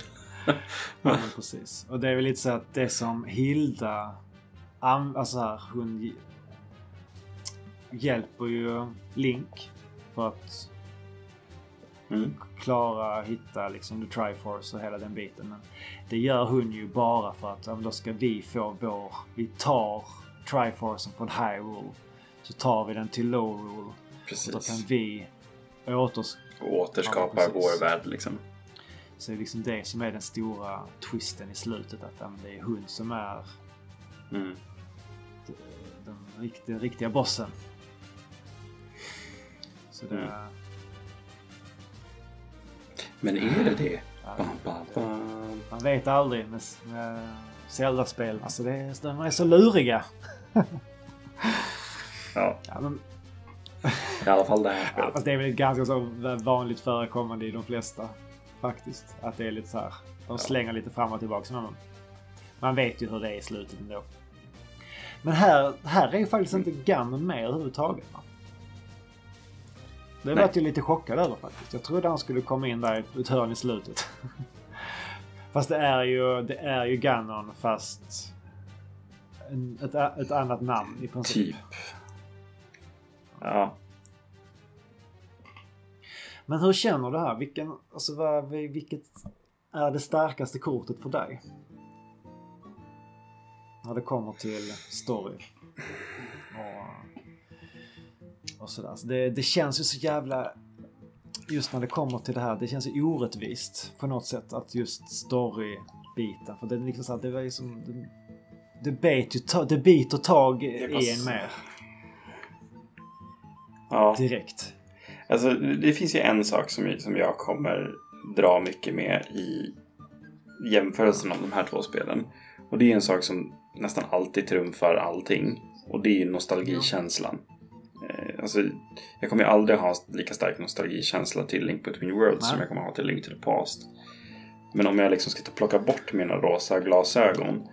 Men jag får alltså, ju så, här... så fruktansvärt mycket nostalgikänsla när jag spelar A Link Between Worlds också. Det får man ju också, precis. Och det är liksom lite det jag, jag tänker också. Liksom man får den här världen och ja, hela världen, den biten. Har, musiken. Samtidigt liksom som man har... Story, story och precis, man har allt, liksom alla de aspekterna. Men jag tycker absolut att det finns mer intressanta, roliga twists i storyn i Link Between Worlds jämfört med vad det finns i Link to the Past. Och det här är ju också liksom... Det är ju ett barn av sin tid, Link to the Past. Det är, man hade inte alls samma resurser eller liksom samma... liksom tanke kring att skriva en story med liksom ja. Twists på det sättet då. Men sen finns det ju de aspekterna som jag drog upp liksom i Link to the Past med det här, alltså flöjtpojken eh, och liksom det här världsberättandet mm. utefter karaktärerna. Eh, det tycker inte jag finns på samma sätt i Link Between Worlds, men det finns en rakare och liksom ja, men mer spännande story mellan liksom Zelda, Hilda, Eh, liksom Lorule, Hyrule, liksom hela den biten. Var, vart kommer Yuga in i det här? Vad är hans mål? Sådana saker. Så alltså så här, skulle jag välja en nu, liksom så här, här på plats där, jag kommer säkert ändra mig nästa vecka och veckan efter det också. Men jag skulle absolut säga att Link Between Worlds har en mer intressant story än Link to the Past. Alltså jag tycker att Link to the Past har ju liksom det har det intressanta i början. Men sen så mm. händer ju nästan ingenting med storyn under spelets gång. Nej, precis. Men jag tycker att det liksom det utvecklas mer under resans gång i, i Link Between Worlds. Och att liksom så här mm. det knyts ihop i slutet där. Det är där det slutet fångar mig nog mer i, i Link Between Worlds än vad slutet i A Link to the Past gör. Jo. Nej, men då, men det... jag tycker att alltså många av de twistsen som finns i Link Between Worlds, alltså jag har ju spelat spel hela mitt liv och liksom man kan oftast se vart ett spel är på väg rent storymässigt mm. ganska tidigt. Men Link Between Worlds överraskade mm. mig eh, flera gånger. Mycket det där, till exempel som du sa med Hilda och att hon skulle försöka ta Triforce och sådana mm. saker. Eh, hela grejen med Ravio till exempel ja, tyckte jag var skithäftig. Eh, Så, ja, nej, men det, det finns ju väldigt, väldigt mycket eh, i det spelet som, som gör mycket rätt, skulle jag säga. Ja, men jag tror faktiskt att jag, om jag ger min, jag tror faktiskt att jag ger min pinne till eh, en Link Between Worlds när det kommer till just story. Mm. Faktiskt. ett noll till Worlds, alltså. Ja, men sa inte du Link to the Past? Nej, du gjorde inte det. Nej. Jag sa, du gjorde det. Jag sa The Worlds. Mm. Ja. Ja, precis. ett noll. Ja. Men om vi går vidare då till uh, gameplay. Hur det spelas. Mm. Och uh, hur, hur man kontrollerar Link i de här olika världarna. Mm. Så som sagt, i första spelet man styr så isometrisk vy, man styr uppifrån och ner. Link har sitt, uh, sitt svärd och han har skölden har han alltid uppe va? Mm, precis, det finns ingen dedikerad ja, knapp. Men för den är inte uppe liksom. Om man slår eller gör något annan attack. Nej, precis. Uh, samtidigt. Och sen så kan man ju välja. Det är ju väldigt många sekundära vapen man kan ha här. Det är ju ja. Bomber, det är pilbåge, boomerang. Hookshot om man så vill det. Om, om man vill det. Alla... eh, jag är mer en boomerang. Ah, hammaren finns ju. Släggan. Eh, hammaren. Precis. Vi har alla de här magimetaljongerna. Eld, eldstaven och vi har isstaven och vi har blockstaven. Ja. Precis. Och eh, alla de har väl sin... Många används av en... Det finns dels en magimätare för de magiska delarna. Och sen Bomber har vi Precis. väl ett visst, ett visst antal, antal av. Likadant liksom. Med pilar. Man har ett antal pilar. Precis. Uh, ja. Och det, det är det som är att man, när man slår med Link så slår man ju liksom, man har ju en vinkel på nittio grader. Beroende på vilken ja. riktning man slår. Om man, där kan man ju bara nöta där. Eller om man håller inne knappen så kan du ladda upp så man kan göra en spinnattack. Och då träffar man, vad ska man säga, som en storlek av Link runt sig. Ja, precis. Så får man liksom runt hela. Ja. Runt hela Link så att säga. Ja. trehundrasextio graders snurr. Precis. Ja. Uh, ja, man kunde... Man, man, man, det, det, man kunde, det är väl typ det? Ja, alltså man kan även springa. Man har ju Pegasus Boots. Så man kan dasha jo, precis, fram genom världen sant, när man väl hittar dem. Men är det, hittar man dem i, ett, i en dungeon eller hittar man dem i något sidouppdrag? Kommer du ihåg det? Uh, man ska väl jaga tjuven i Kakariko Village för att få dem, om jag minns rätt, va? Mm. Okej. Okay. Det är lite samma som i Between Worlds. Yes. Ja, jag får med det. Eller så är det Between Worlds, tänker jag. Det är lätt att blanda ihop dem, det är ju det. Ja. Det finns likheter. Ja. Och sen så kan man ju även uppgradera sitt svärd. När man väl, och det är det två gånger, va? Mm. Man, man kan uppgradera sitt ja. mas, mästarsvärd. Men det, så här, det, blir, det slår ju hårdare. Det gör det, men det blir liksom ingen direkt så här... Nej, det är ingen skillnad på liksom, hur man slår eller sådana saker. Det är, väl, det är väl... Man får väl det när man får mästersvärdet att har man fullt liv så skjuter man... En liten projektil. Liksom, så här, strålar liksom. Är det, uh, är det liksom en långsmal ja. projektil eller är det lite bredare? Det är, väl, det är väl cirklar i Link to the Past, är det inte det? Typ så här som snurrar. För det är inte liksom en, en beam, om man säger så. Nu vart jag osäker. Ja, det var ändå ett tag som man spelade den. Och så det är väldigt ja. sällan, men det är väldigt... Det, det är väl, ja, för att det är så här glitterringar som snurrar. Det är sällan man har liksom fullt liv, och så blir man liksom träffad av någonting. Ja. Ja, någonting mer... Uh, man har ju sin, sina hälsomätare har man ju. Börjar med tre liv. Och sen för mm. varje dungeon man klarar så får man ju ett extra liv. Och sen finns mm. det ju även heart pieces, heart pieces fyra liksom, stycken också. Så får man ett nytt. Och det är ju så här att Zelda-spelen är ju svårast i början. Det är så att mm. vissa bossar säger med tre träffar så är du död. Men yep. uh, längs vägen så hittar man ju um, eh, burkar, glasburkar. Och de fyller man med fairies. Så det står här, ligga till. Yep. Så fort man ser den, då drar man fram hoven. Som man har fått av den sjuka killen i Kakariko Village. Ja, eller hittar under bron med han. Ja. En lowlife uteliggare som ligger där. Pantat alla burkar utom en och den, den får man. Ja, det. Uh.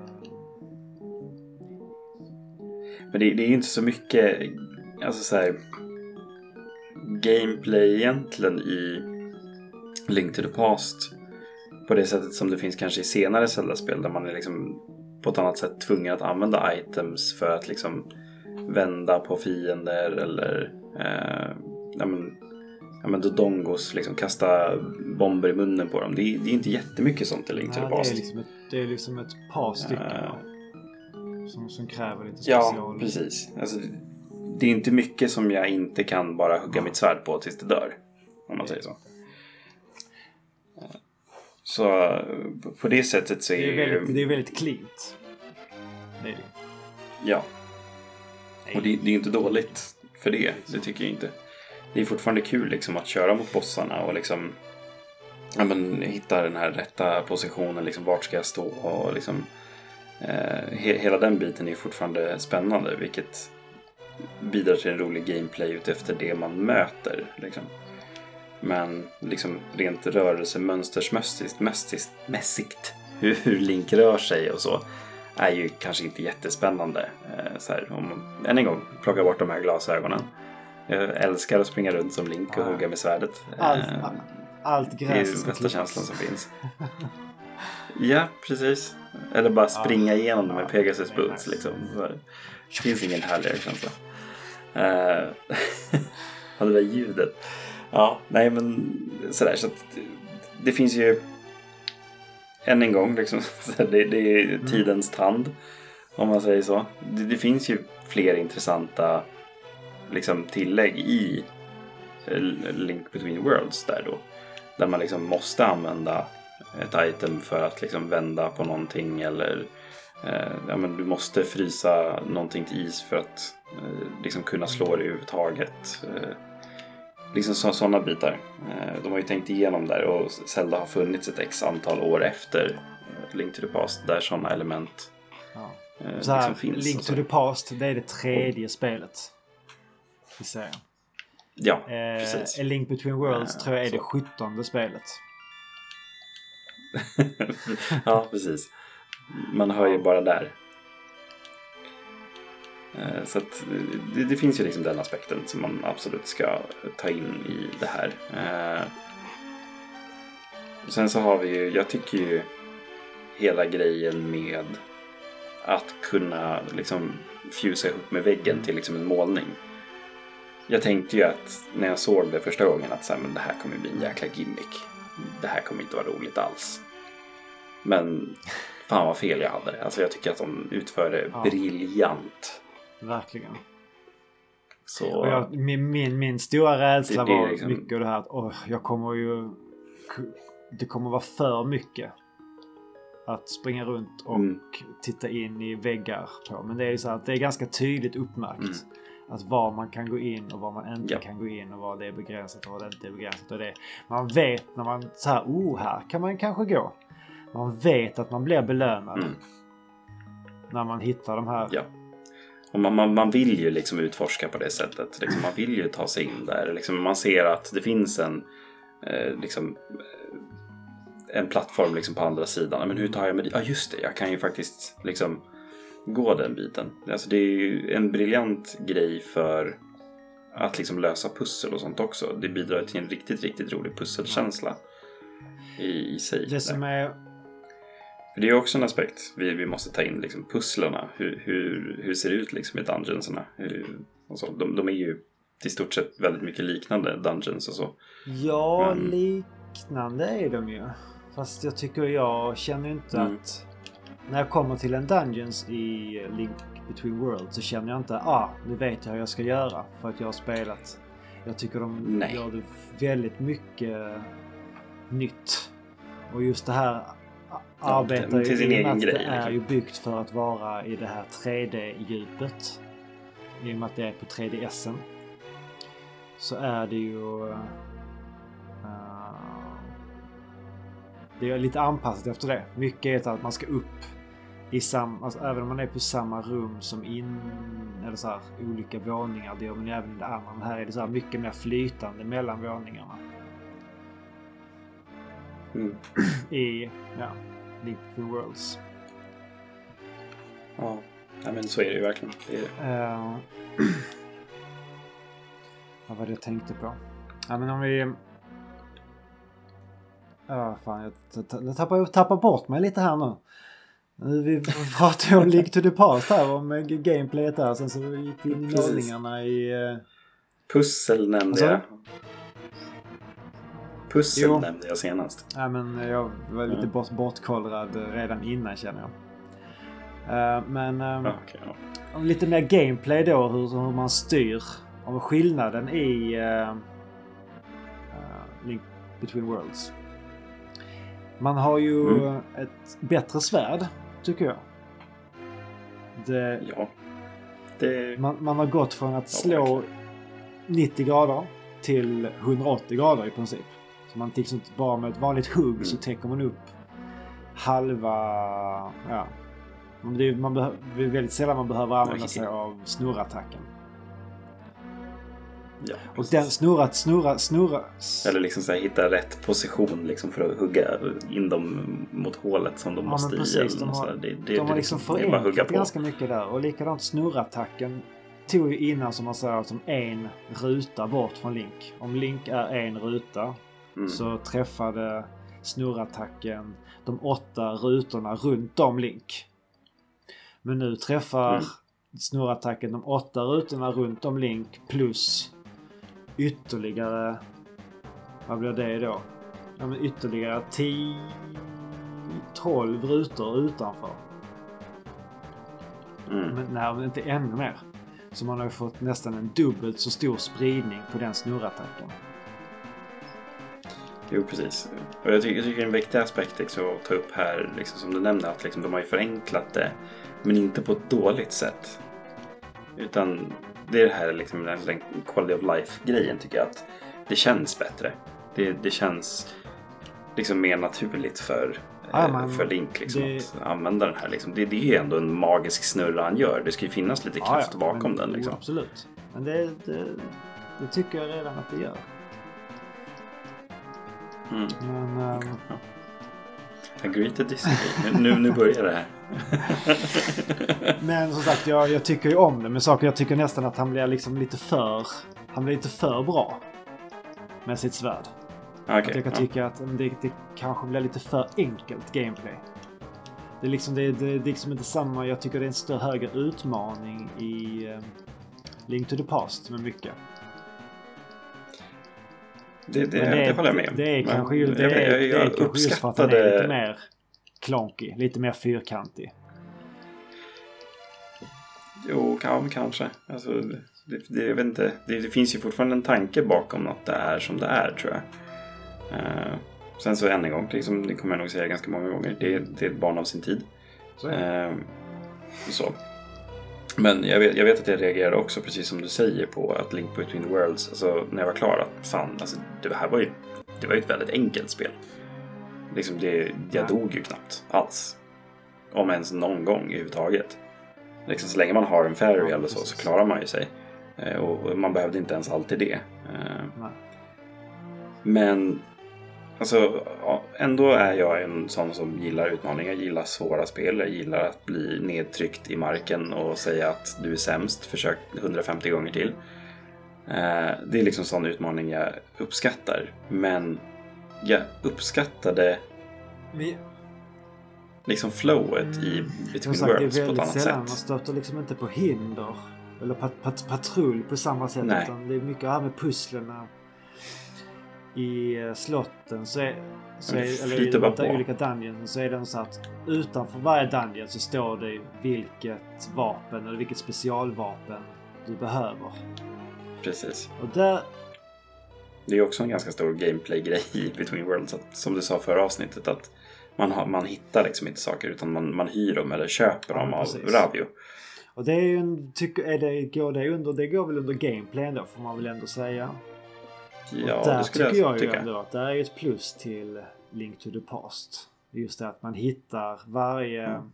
det du behöver till ett visst till en viss borg. Det hittar du i den borgen. Och sen, och sen när mm. du kommer ut i den öppna världen så bara, ja, nu har jag hittat denna. Nu kan jag gå, nu kan jag gå utforska med hjälp av denna. I Breath, uh, Breath of the mm. Wild hade jag på att säga, men Link Between Worlds. Så då kan man ju ha alla items från början. Och det gör ju lite, och det gör, du öppnar ju upp på ett härligt sätt. Ja, okej, okay, men då. Ja, men har jag det här itemet så kan jag gå dit. För så var det i Link to the Past. Mm, och det, då kommer det vara så här också. För det är ju, men alla stenar och alla buskar och allting ligger ju nästan i princip på exakt samma ställe. Näst, nästa gång också. Och samma precis. hinder som fanns fanns. Nästan på samma sätt nu. Även för de har ju gjort om lite grejer. Det har de ju faktiskt i den öppna världen. Ja, absolut, jo. Det, det är x antal år ja, senare. Precis. Men sådär. För det, det finns ju, alltså, jag håller med dig där att just så här, rent gameplaymässigt så får ju de här föremålen man hittar i eh, alla liksom tempel och så. De, de får ju en större betydelse. Det känns som, som att de finns, det finns en mening bakom dem. Liksom. Den är, den är placerad här liksom, för att det är en artefakt liksom, av vikt på det sättet. Liksom, det, det är hookshotten, det är eh, liksom pilbågen eller sådana saker. Istället för att, hej, jag är en lila beklädd person som har invaderat ditt hus här. Du får hyra det här legendariska föremålet liksom.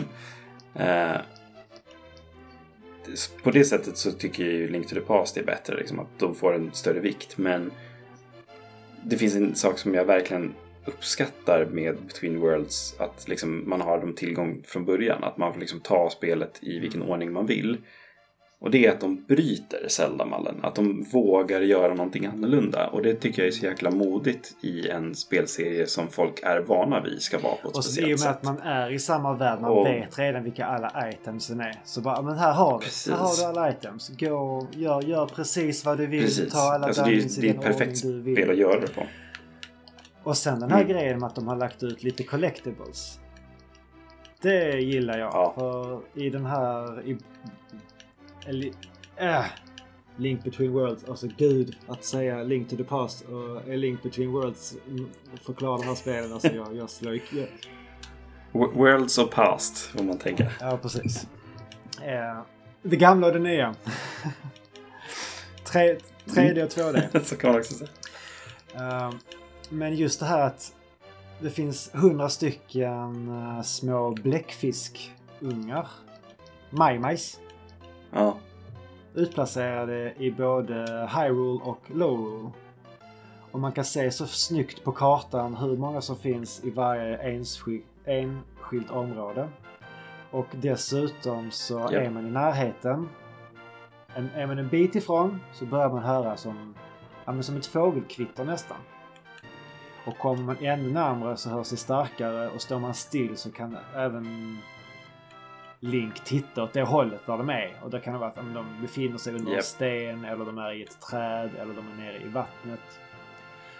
Och, och det är också en sån här så jävla Nintendo-polish. Ja, det, det, det gör verkligen att man vill ju hitta alla de här olika. Och anledningen, alltså det gör det enkelt att hitta, men anledningen till att man vill hitta dem, det är ju för att för var tionde man hittar så får man lov att uppgradera ett av de här vapnena. Som man har köpt äh, sina gamla specialvapen. Mm. Och just att ja, det är inte riktigt samma vapen som jag hade i det gamla spelet. Jag får liksom köra med de här vapnen, men jag kan liksom uppa dem lite. Så att nu gör min hookshot, nu kan jag liksom använda mitt hookshot mm. som ett riktigt vapen och ha ihjäl fiender med det. Yes. Och det tyckte jag verkligen om. Mm. Ja, men det, det ger också ett ja. Annat livsvärde till spelet. Liksom. Det är så här, ja men, ja men nu ska jag ta det här templet. Ja men, ja men nu vill jag faktiskt samla. Jag har sju kvar till att jag kan ja, uppgradera pilbågen. Liksom. Så då, då springer man runt och letar och utforskar världen i liksom, smarta mm. små pussel som finns där. Det, ja, det är riktigt, riktigt nice faktiskt. Så, Manne, vilket är bäst gameplaymässigt? A Link Between Worlds är ju, det är ju mer finslipat, tycker jag. Alltså det är... ja. Och just enkelheten att man har dubbla skärmar, att man kan alltid kolla sin karta. Man behöver inte trycka upp eh, paus mm. hela tiden för att kolla på kartan var man är och vart man ska. Man ser sin markör, man kan sätta ut små pins. Okej, okay, okej. Okay. Här kan jag inte komma just nu, för jag behöver eh, mm. s- speed. Jag behöver binda Pegasus Boots till exempel. Ja, men jättebra, då kan jag sätta mm. ut en pin här och så kan jag gå tillbaka igen senare. Mm. Jag har inte hookshoten just nu, ja, jag måste precis. Gå och hyra den sen. Så, men sen är ju då det här, ja det är svårt. Oh, men sen det här, det här gameplayet, mekaniken med att kunna pussla in sig med hjälp av väggar och köra i så här två D-aspekten kring det. Få lite så här mm. Super Paper Mario-vibbar. Ja, det är också så mm. himla läckert. Ja, men jag, jag måste nu ge det till A Link Between Worlds. Tror jag faktiskt. Hur känner mm. du då? Ja, men jag, jag känner samma faktiskt. Eh, alltså mycket på grund av liksom det jag sa, just att de men vågar göra någonting annorlunda med Zelda-mallen. Eh, och det är ett sånt jävla smart spel att göra det i också, som är så, så pass älskat. Och precis som du säger är alltså liksom, man känner ju till världen på ett annat sätt. Eh, så det går bra att liksom ge den här öppna känslan till spelarna. Eh, och hela den här grejen med, som jag sa, att bli en målning. Alltså jag, jag tycker att det är så jävla bra gjort. Det är, det är inte någon gång jag har tänkt att det är tradigt. Det är inte någon gång jag har tänkt att det är jobbigt. Det är, alltså, så här, många gånger så bara fan vad smart lösning det här är. Eh, och liksom jag älskade varje sekund av att eh, liksom när de, när de gjorde ett pussel kring det där. Alltså bara den, det är, det är väl en av templen där liksom när man ska eh, liksom bestiga ett torn liksom, mm. som är runt. Och man ska liksom gå på utsidan av den liksom, ja. Som en målning. Och liksom ska tajma in olika plattformar och grejer. Alltså det, jag bara... Det här är nog en av de bästa ja. Templarna jag har spelat i ett Zelda-spel någonsin. Det, med tajmingen och man ska liksom vara med. Och så, här, så man ja. Ser verkligen djupet. Och det var liksom även så någon... Det var inte någon mm. dungeon, men det var bara för att kunna ta sig till en så avlägsen plats. Så att man ska... Ja, så föll man bara rakt ner så föll man ju liksom lava. Men så kom det plattformen, så man såg plattformen mm. ligga liksom långt ner, långt in. Och så var man tvungen att Precis. Matcha det och det liksom så här, det funkar. Det är liksom så... Ja, det är en, en gång det här Nintendo-polishen. Uh, och så finns det en annan aspekt liksom, som jag nämnde tidigare. Just det här med att spelet bara... flyter på hela tiden. Alltså det är aldrig liksom så att jag fastnar, det är aldrig så att jag tycker att det är jobbigt, det är aldrig så att jag tycker att det är tradigt, utan det flyter på hela tiden. Det fick mig att vilja spela spelet hela tiden. Jag vill inte lägga ner det någonsin. Och, och det är ett jävligt bra betyg, skulle jag säga. Så ja, A Link Between Worlds får min röst när det kommer till gameplay också. två noll. Jag trodde inte det här när vi skulle börja. Nej, undrar, undrar hur många som skriker åt oss hur mycket fel vi har just nu. Ja, men en aspekt.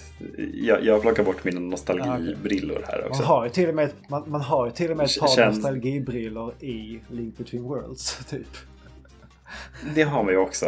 Sådär. Men det, alltså, det finns ju ingen känsla som att starta upp Nej, Link, Link to the Past. Liksom. Ja. Men om vi går in på det grafiska Så. Då? Och här tycker jag, här måste vi ta i jakt innan spelet släpps. Och liksom hur de ja, nyttjar. Absolut. Så just, om vi går till, vi börjar, vi kan börja med Link uh, Between Worlds den här gången. Mm. Och det är ju så här, man är ju inne i exakt samma värld. Och det är så här, men jag har svårt typ för det här polygonträden i tre D S-en. Jag tycker att det blir mm. det ser lite plastigt. Och det är liksom så att man... Ja, jag kan ha... Även om jag tycker det är snyggt. Det här är nu det snyggaste spelet jag har sett mm. på en tre D S. Det, det kan jag absolut hålla med om. Så jag har lite svårt för den grafiska stilen faktiskt. Så här, det är... Jo... Det här kom ju också i Nintendos era där de var väldigt plastiga liksom, där allting skulle se ut som leksaker typ. Uh, liksom alla Mario-spel och liksom alla Nintendo-exklusiva spel såg ut som liksom, leksaker uh, och så. Men överlag så gillar jag nog ändå hur World ser ut. Jag tycker att de fick en bra liksom, design på Link. Jag tycker att de liksom, förbättrade världen. Jag tycker han är ju alltså, skitsnygg, men han är en tavla. Han ser så...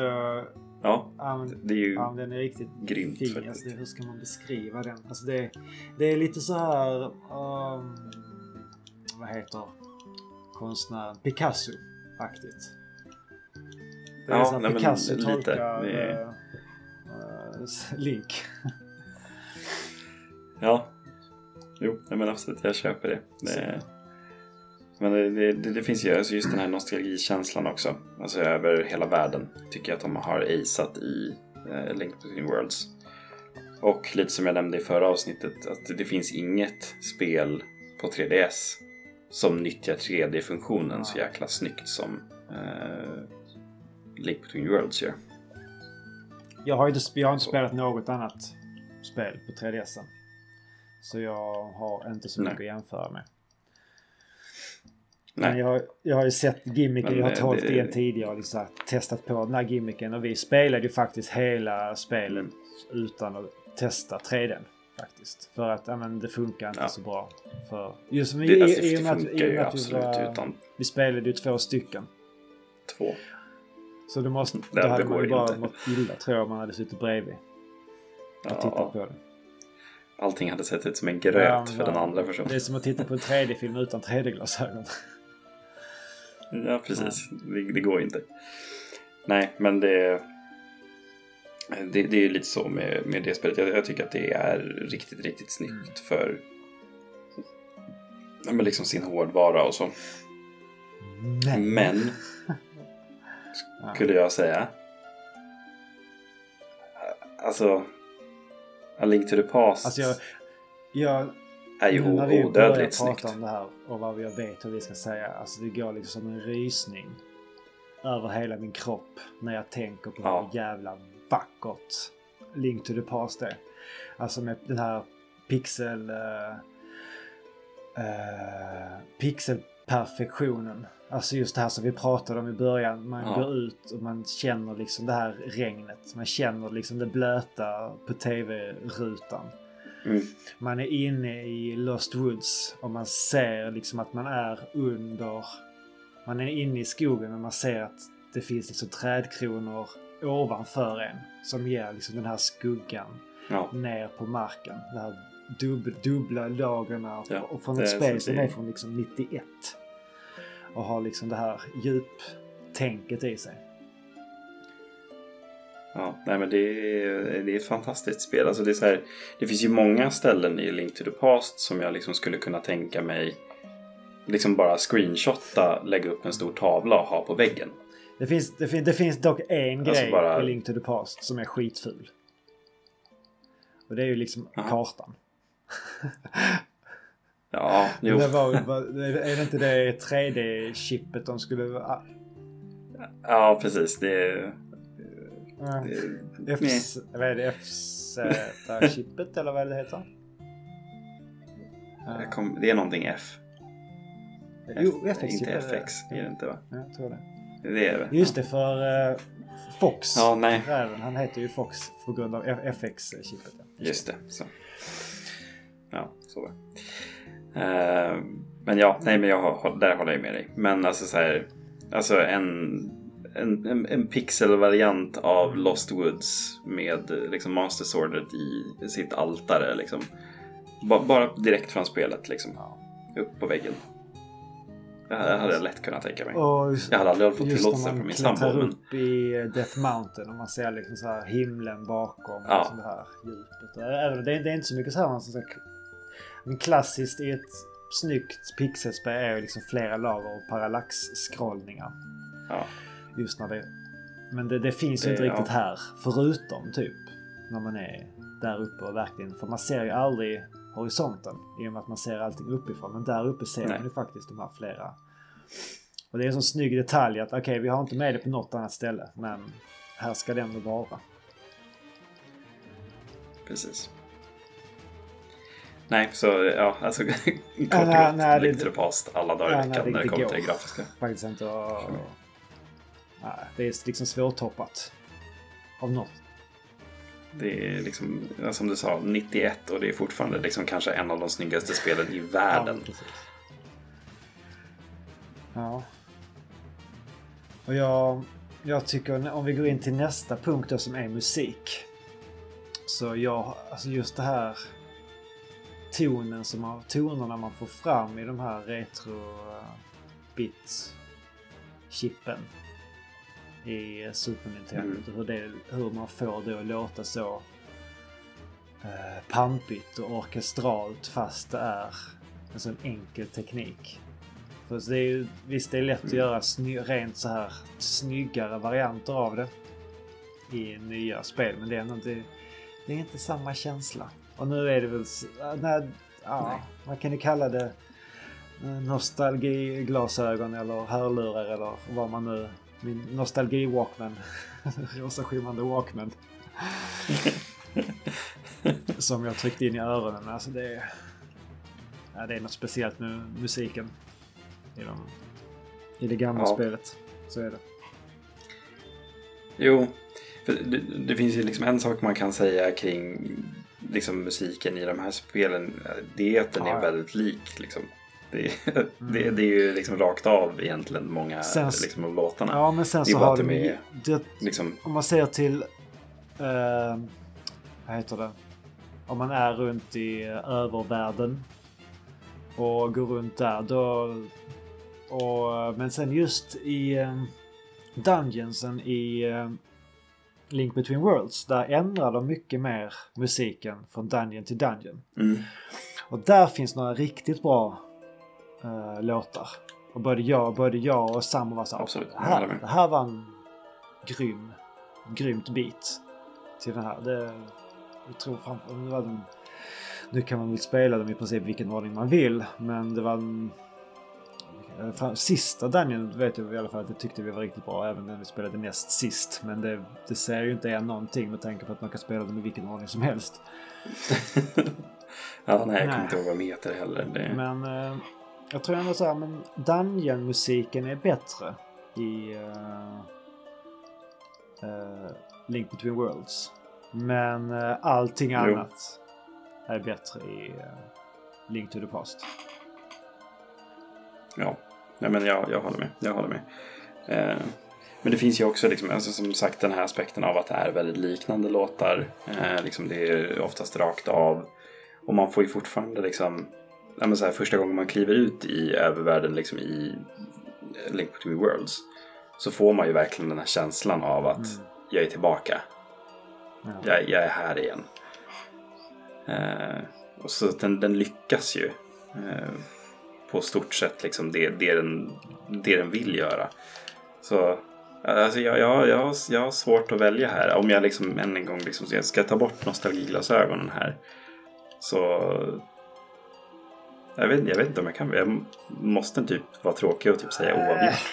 Äh, äh, För det ja. finns väldigt mycket bra jo, det gör, i det gör, som jag, som jag i sa Link to the Past, äh, Link to the Between Worlds. Men jag skulle nu säga att musiken är, tycker jag nog, överlag bättre i Link to the Past. Den tar ju mm. alltså i och med att de det är ju liksom, ja, vad ska man säga?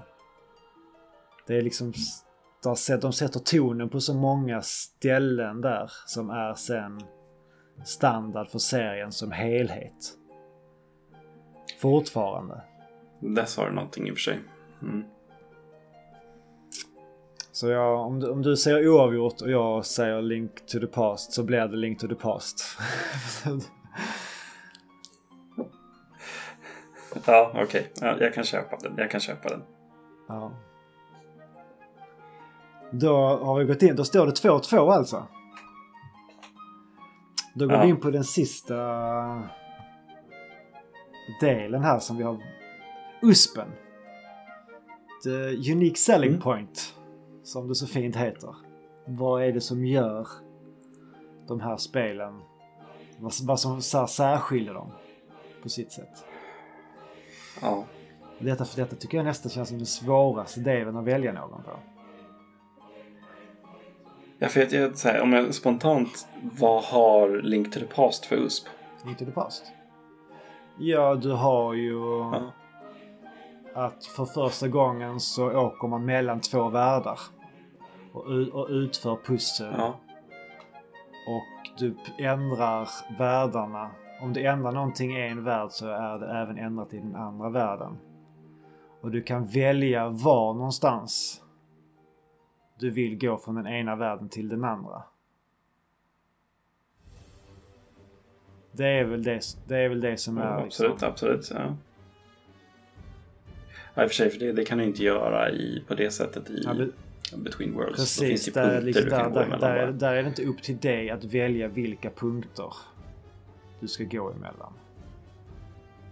Nej, det är sant, det är sant. Men sen så tycker jag den här grejen med att gå på vägg, alltså gå längs med väggarna och lösa pussel på det sättet. Ja, det, alltså, det har jag det redan sagt. Sån himla, alltså det är så snyggt och det är så det är så kul grej. Just de lyckas Ja. Att de lyckas förändra ett koncept som man tror har gjorts på alla sätt den skyttande gången i ordningen. Och fortsätta mm. med så här mindfuck oss. Det är ju svårare att, det är svårare att komma med en U S P den skyttande gången jämfört med den, jämfört med den första absolut. Gången. Eller tredje gången. För, för där har väl än en gång liksom ett, en sak som jag sagt med Nintendo Polish på det sättet att de, de hittar ju på nya saker med den här liksom uspen om man säger så, att liksom bli en målning. Och så använder man det och får aldrig se det igen. Det är liksom, det är bara här, det är till det här pusslet eller i den här grottan eller i det här templet. Det är inte saker liksom som återanvänds särskilt mycket liksom. Det kan man ju se väldigt mycket i olika typer av Mario-spel och det tycker jag är så jäkla unikt. Och en annan sak, ska man titta på det liksom, hur många andra spel blir en målning? Va? Det är Paper ja. Mario typ. Ja. Är man en målning hela tiden. Ja. Eller ett papper. Uh, men ja, alltså för mig, för mig är det egentligen helt solklart här vilken som är den bästa uspen, och det jag tycker Between Worlds. Tycker du det? Ja, jag tycker det. Oh, ja, men tänk nu. Tänk att du kan, lo- du kan välja precis var du vill åka mellan de här olika världarna och lösa de här pusslarna. Ja. Jag tycker inte att det är tillräckligt. Alltså, det är skitballt, det är det. Men jag tycker att det är en mer unik och mer rolig liksom U S P i att kunna använda den här målningen liksom, som en pusselmekanik ja. på det, ja, det, det, det och att den liksom är invävd i storyn det är på det sättet. Det är invävd i storyn och man, det är invävt i mm. hur man löser pussel och det är invävt i hur mm. man går mellan de olika världarna. Och de har gjort ja. det. Det, det, är, ja. det är spelet liksom. Ja, men jag, jag är nu faktiskt beredd att hålla med dig där. Jag tror, jag tror inte det, jag tror inte det skulle vara så. Du hade, ja, du tog, jag hade ett par bra argument för den. Men jag försöker liksom hitta så här, det, det är väl också där att de måste, de måste ha anstränga sig mer för sin U S P i detta spelet. För de hade de bara varit mm. Uh, att man använder det för att ta sig på olika ställen mellan Lorule och Hyrule som det är i um, mm. det gamla spelet, då hade det varit samma sak igen. Men här, de absolut. lyckas verkligen. Alltså, det, det är det jag tycker än en gång om vi ska prata till Between Worlds fördel på det sättet att de faktiskt vågar göra det. För att hade de gjort ett liksom inom citationstecken Link Between eller liksom Link to the Past två.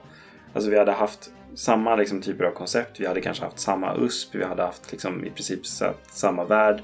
Ganon är på väg tillbaka, han gör om allting igen. Alltså jag hade fortfarande varit nöjd om jag hade fått spela det Nej. spelet i liksom den grafiken som Link ja. Between Worlds är. Jag hade liksom bara fått mer ja. Link to the Past. Men här gjorde de någonting nytt. De gjorde en ny U S P, de gjorde en inom citationstecken ny värld med den här uspen eh, och men vågade göra någonting lite annorlunda i alla fall. Ja, men jag, jag hör dig, jag hör så, dig. Ja. Jag håller med dig också. Så mm. då, då, då, då tycker vi vi kör en pinne till till uh, Link Between Worlds. Och då har vi en segrare. Ja. Det känns skitkonstigt att jag säger att Link Between Worlds är bättre än Link to the Past.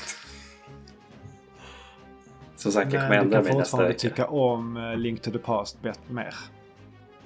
Ja, ah, gud ja. Det kan jag göra. Nu, nu sätter jag på rosa glasögon igen. Ja, om ni så. håller med oss eller inte, det får ni jättegärna berätta. Hur mycket fel har vi? Är det någonting vi har glömt? Hur många hatmejl vill ni skicka till oss? Det hade, det hade varit vår första mejl i så fall. Då hade vi haft hundra procent hatmejl i den inkorgen. Men vill ni dela med er av era tankar och funderingar kring detta så skriv gärna Instagram, Facebook. Och ja, vi känner väl oss ganska nöjda efter den här utläggningen. Ja, vi, vi, vi har ja, jag känner mig uh, helt mör.